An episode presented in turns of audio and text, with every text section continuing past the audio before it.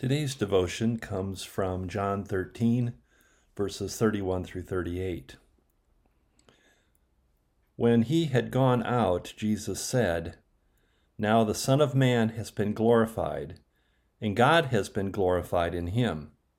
If God has been glorified in him, God will also glorify him in himself and will glorify him at once. Little children, I am with you only a little longer. You will look for me. And as I said to the Jews, so now I say to you, Where I am going, you cannot come. I give you a new commandment, that you love one another. Just as I have loved you, you should also love one another. By this everyone will know that you are my disciples, if you have love for one another. Simon Peter said to him, Lord, where are you going? Jesus answered, Where I am going, you cannot follow me now, but you will follow afterward.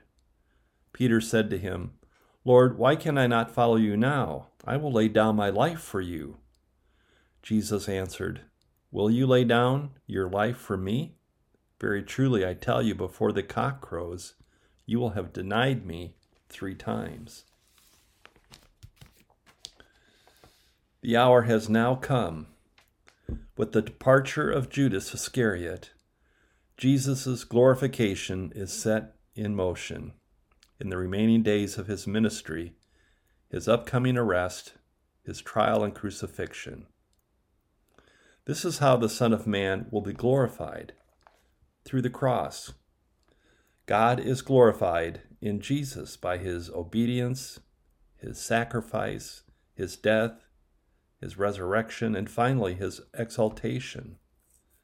And Jesus is glorified in the same way as he re enters the glory he had with his Father before the world became, before he became incarnate, and before the world began.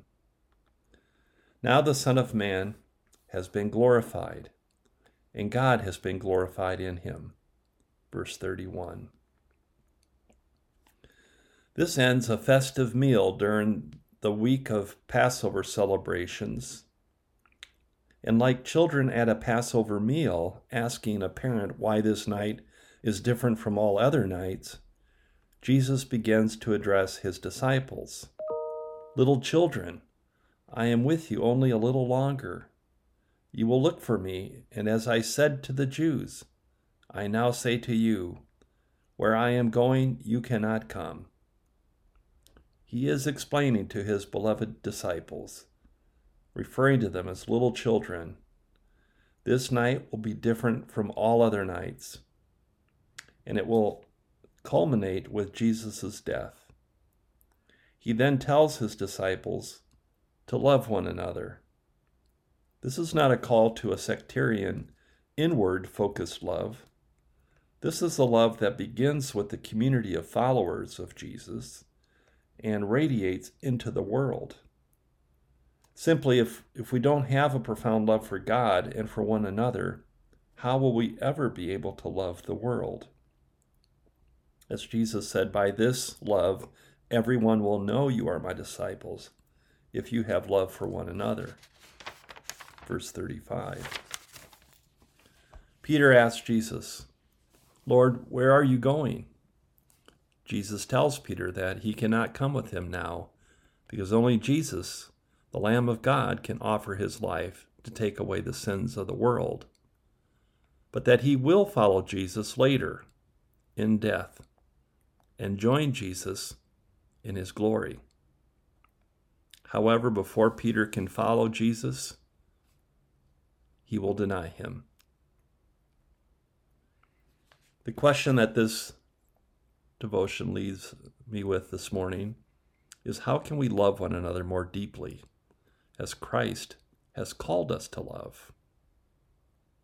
Not a sentimental, syrupy kind of emotional love, although that's not a terrible thing, but that's not the kind of love I don't believe that Jesus is calling for.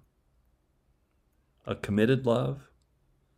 Yes, a love that desires to follow Jesus and to learn how to be more like Jesus and less like this world.